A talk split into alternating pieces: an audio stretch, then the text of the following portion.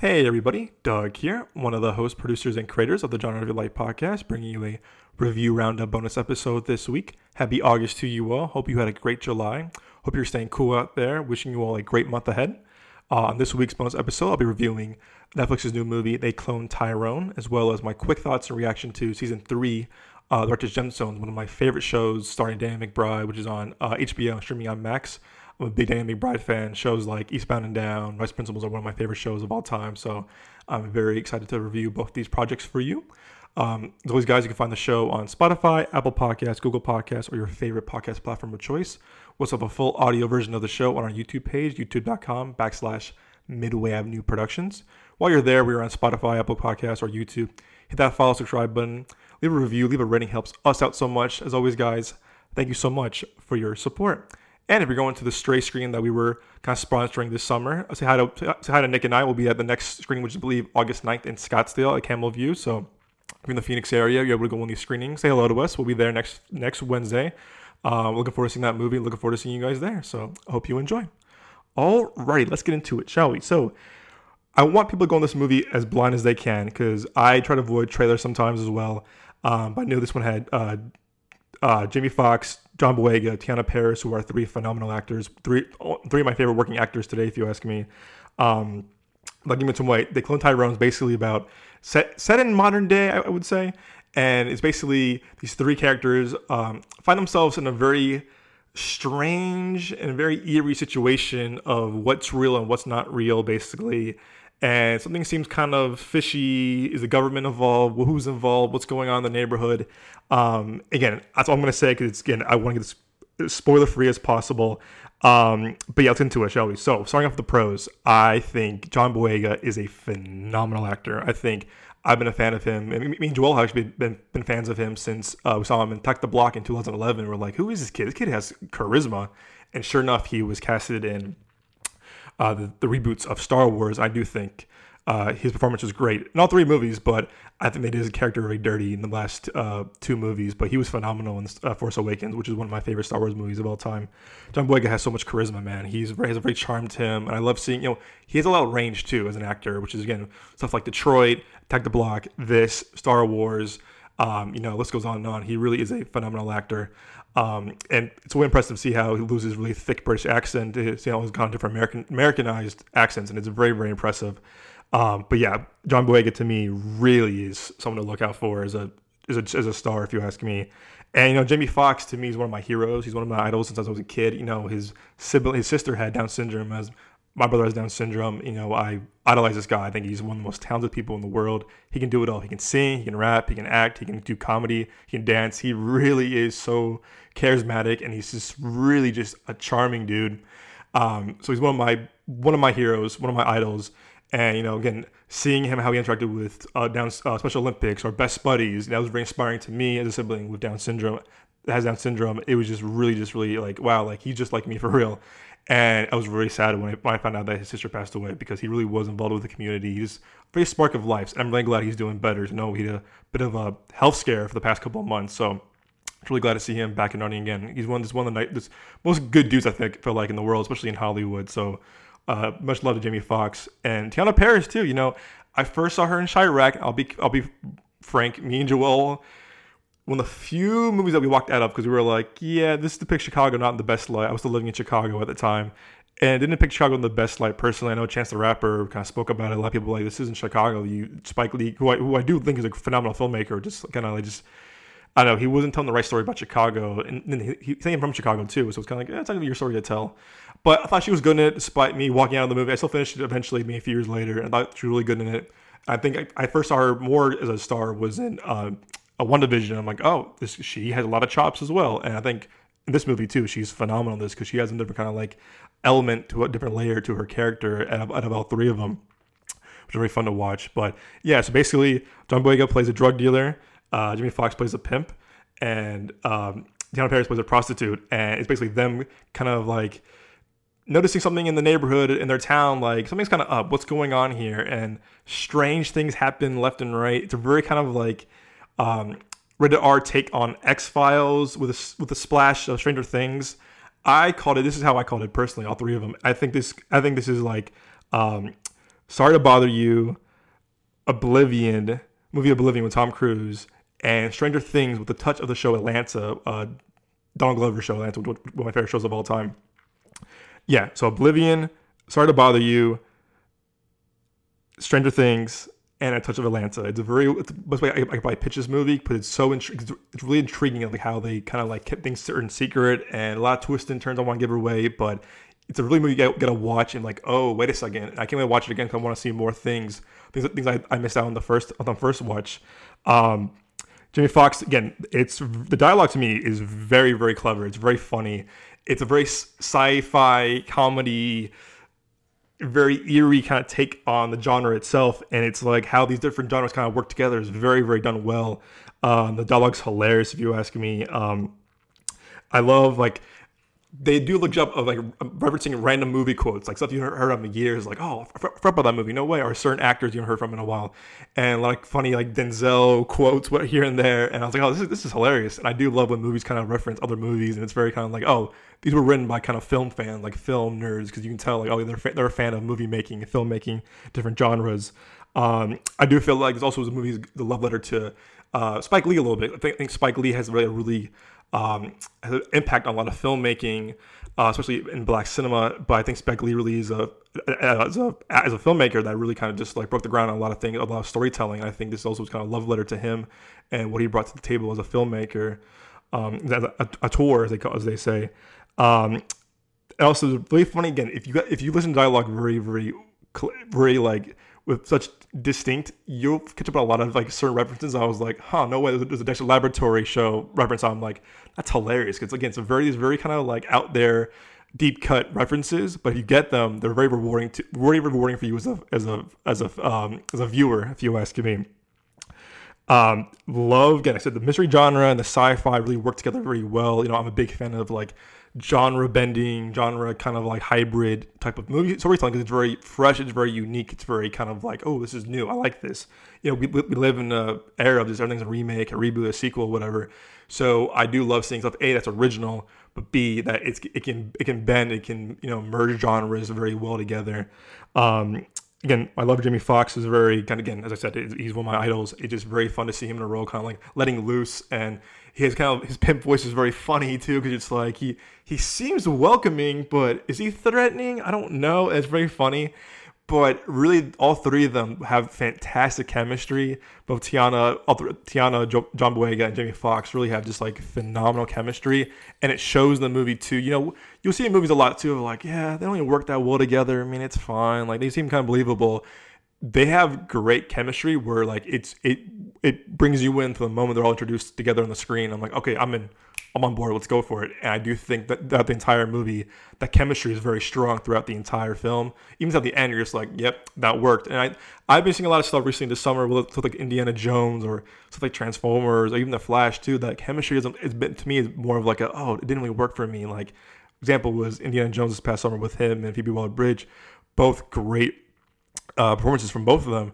I still feel the chemistry or, or like the interaction between Harrison Ford and Phoebe Waller Bridge, and I was like, I wish it could have been stronger or could have been written better. But with this, this truly felt like okay, the chemistry through all three of them is very strong. It's very gold. It's like this is this, is why it works. Um, again, original. We live in an era of again, live in an era of summer in a summer of remakes and reboots and sequels and big stuff like that. To me, this was again. I wish this movie was in theaters. I think this would have crushed in theaters if you ask me. Because I think the movie theaters definitely need an original voice, uh, an original story, you know, with three great actors, but it would have came out the same weekend as Barbie and Oppenheimer, which would not probably been good for the film or the actors. So I get why you wanted to on streaming. I get it, but if they were if they were able to hold it a little bit or a different time, or at least a little bit earlier, I think it would have crushed in theaters personally because there's so much to like this movie. You're just like this would have been a great movie to see with a crowd and an audience. So I don't know. That's just me personally as a big you know pro theatrical uh, person there's a line to this. I was like, man, this would have been cool to see on a big, big screen. Um, but I rest my case. Um, you know, the costume and production design to me is great in this because it really, again, I think it's all unique and it's so different. You're like, huh, I haven't seen this before in a movie or I haven't seen it in a long time. It's everyone has their own distinction as a character. John Boyega does, Teyonah Parris does, as well as um, Jamie Foxx. And I'm like, huh, they really crafted their wardrobe really well as each of their characters. and it's not like too flashy. It's subtle, but has some kind of like flashy and kind of like slickness and coolness to it, which I really liked about it as well. And the production design I thought was really fascinating. Again, without giving much away, but like when they when they when they certain kind of reveal certain things, I was like, oh, this is really cool how they designed this or set this up because it, it, it, kind of made me feel like this certain movie or this movie. I'm like, oh, again, it could be a callback to those movies as well, but it's really cool how they kind of crafted this uh, some of these production sets and some of the set design. Um, at times too, it kind of felt, felt like a John Carpenter movie at times. It really kind of felt like early John Carpenter, like Escape from New York kind of vibe. You're like, oh, this is cool, and, and it could be paying homage to it, but that's the vibe I was getting really well. Like, oh, this is this is love letter to a lot of other movies, like I said, Spike Lee, but for sure getting a John Carpenter vibe as well, as well as a Stranger Things kind of vibe. Which again, I like this a lot. Again, when you blend them when you blend genres, you kind of like take inspiration from other filmmakers and you work them well. That's awesome. If you ask me, I love that. Um, I want to give a shout out to um, the writing, directing too. You know, I love seeing you know new talent, new talent, uh, young filmmakers getting their chance. Whether it's movie like this, which on Netflix, or in the in the big screen, to me, it's refreshing to see young talent really get their shine. And I want to shout out the director, Juel Taylor, who I think has a great career ahead of him. He co-wrote Creed 2, which is one of my favorite movies in the Rocky Rocky and Creed franchise. He did write Space Jam 2, which I'm not the biggest fan of. There's some moments I thought was okay. I don't think it was as bad as people gave it, but it's no original Space Jam if you ask me. And I think he also wrote some like uh, additional work for stuff like uh, Transformers. I believe the show, movie Missing, which I highly recommend. It's on Netflix. Um, Jules Taylor, to me, again, young talent, young filmmaker, really knew how to uh, handle all these different genres into one movie, and know how to get great performances out of John Boyega, uh, Jamie Foxx, Teyonah Parris. And to me, it shows like, hey, this kid, this guy really has a great career ahead, great career ahead of him because he was able to do all this together. Uh, this is his first movie he ever directed too. He wrote a lot of stuff before. This is the directorial debut, and I love watching kind of like first time directors kind of find their genre, or find their groove. Whether it was Jordan Peele and Get Out, whether it was John Krasinski and um, Quiet Place, Greta Gerwig and Lady Bird. I love seeing young filmmakers and their first movie because it feels like, okay, this is my starting point. Where do I go from here? Like Jordan Peele did with Get Out, Us, and Nope. Greta Gerwig did with um, Lady Bird, Little Women, and now Barbie. It's to me just I loved. I just I just really love seeing uh, actor uh, directors start, start see where they start from their first movie and evolve. And I'm very curious to see what he does next as a filmmaker and as a writer because again I think he has a lot of um, a lot of good things in store for us. I think as a filmmaker, so I think his direction was superb. It was very tight, and I think his writing with his writing partner uh, Tony Rettenmaier they've worked together before. I think on stuff like Space Jam and um, also Transform and Missing and Transformers as well. I think Searching as well. They worked on together. Uh, you can tell they worked really well together as writers. I think you know, as a writer myself, I write stuff all the time with Joel or Moses or Nick, um, some other friends too. If you have a bond with someone as a writer, it's a bond for life. And if you can write well, you write well with that certain person. It shows up how creative you can be together and how more creative you can be when you have a great writing partner whether it's a show, whether it's a movie, whether it's a podcast, whether it's you know um, audiobook, whatever, or book itself, it shows that you have a good collaboration with this person. And you can do a lot of good things with them because a lot of people do write solo, and that's totally fine. A lot, a lot of filmmakers do, but there's a lot of beauty in the craft to writing things together with a co-writer or a team of co-writers. I think having a partner or two is very kind of like more tighter. But when you have, but you when you do have that kind of like writing partner, you're kind of like set for life, if you ask me. Like uh, a was like Edgar Wright and Simon Pegg, who did the Cornetto trilogy, World's End, Hot Fuzz, Shaun of the Dead. It shows that you can work well with someone, and you can you can really bring great ideas to both of each other. Like, hey, hey, tell us the Nick all the time. Hey, is, is, this idea pretty cool? Nah, that's right. How, how about this? Oh, cool. You bring good out of each other which is very important in the writing collaborative process because each of you brings something different to the table. It's like, and very similar things as well but you can like collaborate on that and also kind of just like, oh, I like this more, I like this better. Let's fix this. It's a very collaborative effort. I do think um, him and these two these two writers worked phenomenal together, if you ask me. Um, so we have shout out to them as well. But yeah, I, I think this movie really is like something special. It's really cool to see certain actors pop up too. And again, the the, the genre bending and the and the acting to me is really the storytelling to me are the big strong suits of this movie because I'm like, wow, these all work together so well on the same level to not one work better than the other. I think they all worked equally as good. But I go some cons always. The cons I will say though, you know, we live in this kind of era now too of more people want to shoot on film or use film to like a filter. Like again, you see stuff like Oppenheimer that Chris Nolan shot that movie on film, and things like Stranger Things, you kind of try to use film, or try to use film certain like uh, not filters or different lenses, and it looks it looks very filterized. I do think that this movie they use too much grain, and I'm pretty sure it's on digital, and you can tell like they put like a film filter over the movie, and the first hour and a half, first hour, I was like, oh, this is too much. Like, you should dial it back a little bit or not use it at all. But they're trying to, because they're trying to like have a message of like, oh, look at this, it's art scene film. I get it, it is really cool, but it really it kind of takes away from the movie itself and the quality a little bit. Because I'm like, I can't really see too much of the movie, and it was too like, it was too grainy at times. I'm like, what's that again? Like, what's what is this? And it takes away from the movie itself. So I was like, yeah, you can use it, but don't overdo it. If you ask me, again, that's just me personally. I'm like, ah, it's cool, but when you when you overuse it, it kind of takes away from the purpose of using it and the movie itself. Um, sound mixing too. I think there's times where they're talking and certain sounds are the background sound are louder than the dialogue. I'd, I'd either raise my volume or have captions on because I was like, what? What are they saying? And, or rewind it, whatever. I was like, oh, okay.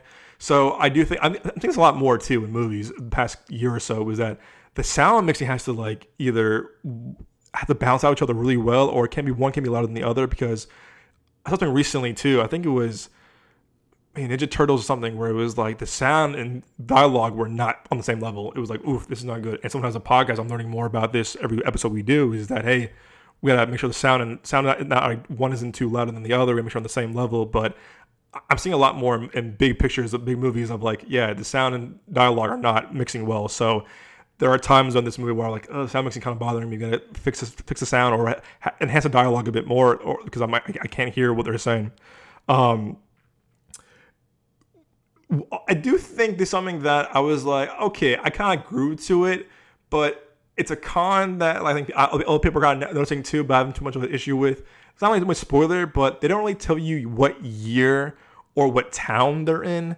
They mention other towns, like actual towns in in the, in, in the states, but they don't really mention like what year it is because you'll see like people using flip phones, people using an iPhone at one point and I was like, oh, certain technologies present. You're like, oh, okay. So I, I guess maybe it's the. I mean, I read from the from the director that he wanted to like have the audience like, hey, you decide where you decide where this is, um, you decide where this is takes where this takes place, what year takes place. So I'm like, huh, interesting. I was kind of putting my, in my head. I was like, when does this take place? I mean, they're showing certain things and they mentioned certain movies, and I was like, I, I guess, but that to me at first I was kind of like. Uh, I would let's make a more clear explanation of where and when this is. But after reading the article with the director, I was like, I guess I could like make your own. You make your own preference, but I think it could have been cool just to have some kind of like slight like, hey, it takes place this is the year, blah blah blah. So, but that's again, it's a little nitpicking personally, but you know, again, as much as I love John Boyega, he has this really great grill in this in this in this movie. But sometimes when he's when he's talking with the grill, he's he's kind of like mumbling his words or kind of like just not like enunciating. And I think the grill's kind of like blocking him from uh, from like saying his dialogue. And I was and but it's only in certain scenes. In other scenes you can understand him, but when the grill's kind of like really present, it's he's kind of muttering his words, and I'm like, maybe it's too tight, maybe maybe it wasn't adjusted correctly, but I did notice that a lot. I was a few times I was like, ooh, I can't hear what he's saying. Captions, captions, or raise the volume. But I do think at one time that he hasn't even said inaudible dialogue, so I was like, uh oh. So maybe that to me, I was kind of like, fix the grill a little bit. It, it, looks really cool. It fits his character, but I can't hear what he's saying. I was like, oh okay. Um, it it's hard to hear dialogue. I said, I, my big, I think my big con too was that the theatrical. This would have been a great movie in theatrical. I do think this movie would have killed theatrically. I think this was a Netflix movie from the beginning, and I get that. But I think this movie would have been really important to see this movie in theaters with a you know, with a great cast and you know rising stars in uh, you know Teyonah Parris and um, John Boyega and you know the, legend as Jamie Foxx is. I think they, this, this, would have brought in a lot of uh, audiences. And personally, I do think we got to support more original movies like this that we can get theatrical release stuff like this. Because you know Netflix ain't doing it. Netflix is like, nope, we tried, and they only they only give their movies a chance in theaters. If you ask me, so it would have been cool to see this in theaters. Um, the twist, without giving much away, the twist to me, I was like, okay, I got on board with it, but yeah, it's questionable. Where it, things we are kind of like, uh, it's a little too, that's a little too easy. Like, oh, it's a little too like, oh, okay, that's a little too like, uh, too, uh, not attainable, but it's like, okay, that's a little too close to, too easy to like understand. All right, but like, it's a, it's a, it's a plot hole that I was like, seen before in the movies. I'm like, it's a little too like convenient. That's the word. A little too convenient. I was like, oh, okay, but didn't it didn't it doesn't bother me too much after thinking about the movie, but I still would have been I still thought like, wait, that was just too easy for that thing to happen. I'm like, this could this could have been different, or like, uh, but I could be nitpicking a little bit, but it did bother me at the end where I was like, ah, it's it was good. The twist was interesting. I, I the twist, but the way they handled the twist after, I was like, oh, okay, I guess whatever. But I'll tell you what, when the movie ends, there's another twist, and I say, oh man, it just ends. You're just like, oh man, this adds something. That's I'm more intrigued now. Will they do a sequel? Maybe, but it's really how they end this movie on a, on a, on a twist. Is like, I like that. It's a very clever way they ended that. So I'm giving this a nine out of ten. It's one of my favorite movies of the year so far, if you ask me. Again, original original filmmaking is very important for us support and to see, to either to watch on Netflix or streaming, whatever. And also, I do love giving you know new talent, John Boyega, Teyonah Parris, and uh, Juel Taylor and his co-writer Tony. Really, again, props for creating an original movie in the summer, but having some great performances, mixing the genres really well. Great soundtrack, great score too. Very kind of funky, very groovy. And again, the humor to me worked a lot. I was laughing my ass off on a lot of stuff. I was like, this is hilarious.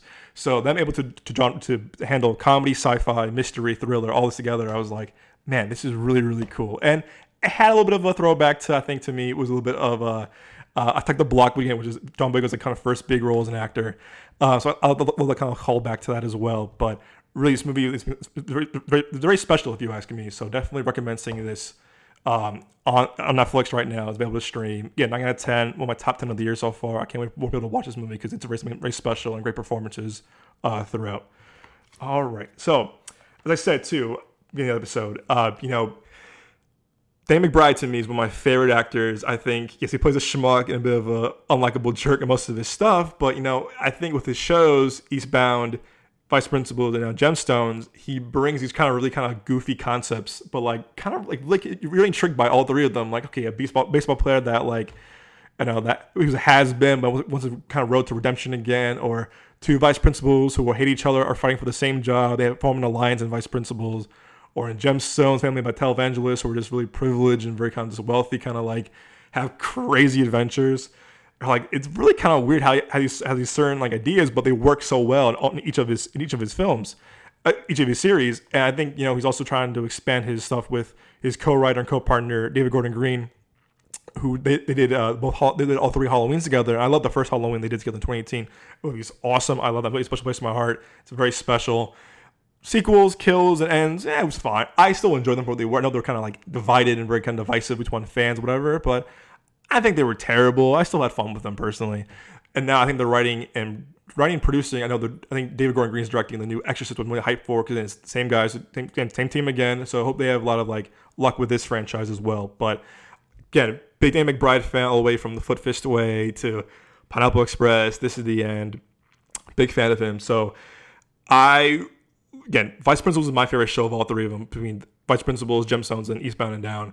Gemstones, think the first two seasons to me are perfection. I think they're hilarious. They a of good emotion to it. They have a lot of heartfelt moments for this raunchy, raunchy TV MA uh, televangelist story. But performances from everyone from uh, Adam Devine, uh, McBride, John Goodman. I'm blanking on his sister's name, who, plays his sister. Um, everyone really kind of brings something special and it's a very kind of like raunchy but heartfelt series. Um, and again, even in, even in Vice Principals too, there's a lot of raunchiness, a lot of kind of like crude and rude humor. Uh, Edi Patterson plays his sister, and Judy Gemstone. So again, Edi Patterson as well. It's every show he does, he brings emotion within the crude and raunchiness of it all, and it really works. If you ask me. Season three, though, I thought was very well, not different, but it was different. It was remember, it was definitely different to its own way, where I think the first two seasons were stronger because they established both, both season one, and season two, like giving spoilers away. The first two seasons kind of established what the show, what the season's gonna be right away. I'm like, oh, I like that. Season three, I think, had a problem with like saying what it was going to be, and then established like the story arc maybe two or three in, and I was like, okay, I guess this is where it's going. I felt I enjoyed the season for sure, but I thought the first season I, I, I enjoyed them more. I, I kind of felt more like, ooh, I felt more interested in the stories. Where in this one, I was like, okay, yeah, like there's some like backstory to the gemstones and the family members get, get, get reintroduced, whatever. I'm like, okay, that's a story. But the way the other two seasons had their story arc, I was like, yeah, I'm way more intrigued. I was way more intrigued with those two storylines and how they progressed than this one. Steve Zahn is kind of like the quote unquote antagonist of this season. I'm a big Steve Zahn fan from you know that thing you do all the way from yeah, even the Wimpy Kid movies, you know, um, Saving Silverman, one of my favorite movies too. It's really again, I think he's a great actor, but or he's great in the White Lotus as well, season one. But to me, I liked him, but he didn't really add anything to this to the season or to the series.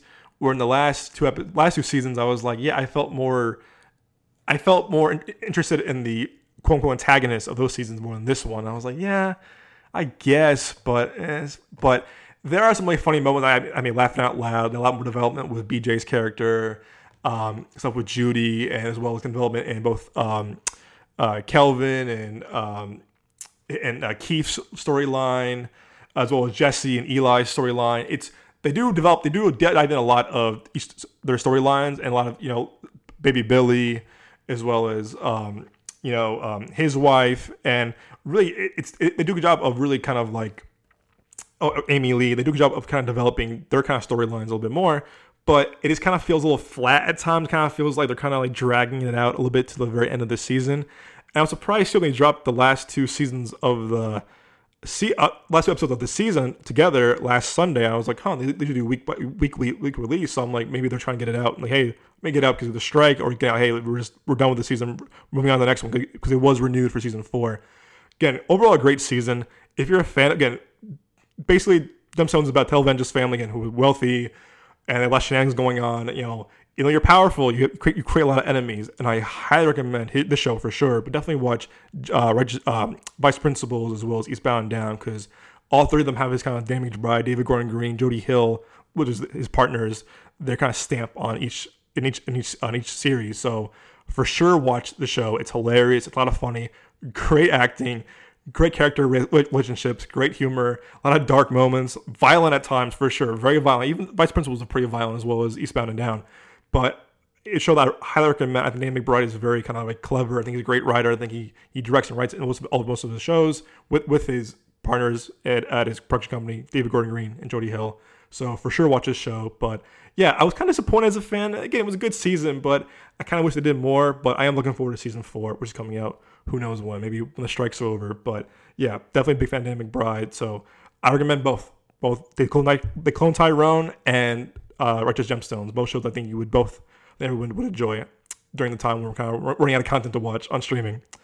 Alrighty, and yeah, guys, you know it's August now. You know we've had a summer of ups and downs with movies and shows. I think um, you know we got uh, we got Strays is coming out again. Strays coming out in a few weeks. We got Gran Turismo is coming out that's about it. Blue Beetle, unfortunately, coming out. But I think I'm hearing I'm hearing things it's gonna it's gonna be a big flop, unfortunately. Which again, I do like that actor a lot. Um, and then it's nothing. It's gonna be I think Equalizer three, which I'm I'm hyped for. I love Denzel, I love Antoine Fuqua, I love that franchise. Coming out September first, but in the meantime, yeah, nothing come out really too much on theaters. But you know, Barbie and Oppenheimer are killing it at the box office, which is really cool. Uh, both have both made so much money in their opening weekends, and then their second weekends not, not, not much big of a drop. So I think those two are going to hold out the box office for a while, if you ask me, because nothing crazy is coming out for a while. So support your local cinema, support your theaters. You know we need it right now. Go see Barbie again. Go see Oppenheimer again. Um, I'm trying to go see Oppenheimer again back in the 143 IMAX out here in Phoenix, but it's like sold out for weeks. Like everyone tries to see the movie more and more, so it's really, really cool to see that because it's impossible to get a ticket now because it's so like hot, so demand. But you know, with streaming too, I mean, what's coming out streaming soon? I don't know actually. I've been I've been following as much. I see something new, like I'll watch it, but that too, you know, with both strikes going on, they're going both strikes are going strong right now. They're try, trying to figure out a way to compromise with the studios. Um, but yeah, so support your local cinema, guys. Support your local theater. Again, go see Barbie again. Go see Oppenheimer. Go see whatever. If it's indie again or whatever's playing right now, you know, like theaters need it. Um, you know, I think it can be a kind of a snooze fest for us of the summer. But who knows? Maybe Gran Turismo, Gran Turismo was good. Hopefully, hopefully Strays is good. I can't wait to see it next week. Next week at the screening. Again, love Will Ferrell, love uh, Jimmy Foxx. So hype for that. But okay, also go see Ninja Turtles. You know, I saw this last over the weekend on, on uh, screening. I'll have my full review on this full week's episode of the Genre Review Life podcast with Joe uh, and the boys, um, Nick and Moses. But um, very fun movie too. If you're a Ninja Turtle fan, you're gonna love this movie. But you know, right now it's Ninja Turtles, Turismo, Blue Beetle, and um, Stray. So hopefully the box office can survive a bit more until we get into the you know fall season. But even then, you know, with the delays going on, Dune might get pet, might get pushed. I'm, I'm really excited about that. I can't wait for Dune Part Two. But who knows? So support your theaters, guys. Hope you have a, hope you have a great summer. Hope you're staying cool, like I said, and we will see you next time. Take care.